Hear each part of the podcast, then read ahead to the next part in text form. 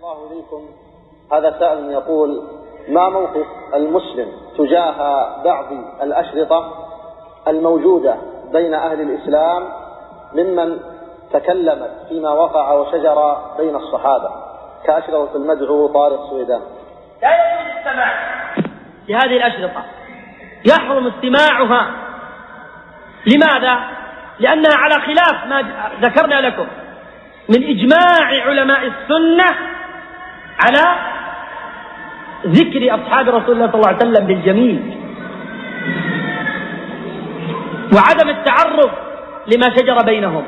أجمع أهل السنة على هذا، فمن دخل فيه على غير ما ذكرنا فقد خالف إجماع أهل السنة، ويجب الإنكار عليه.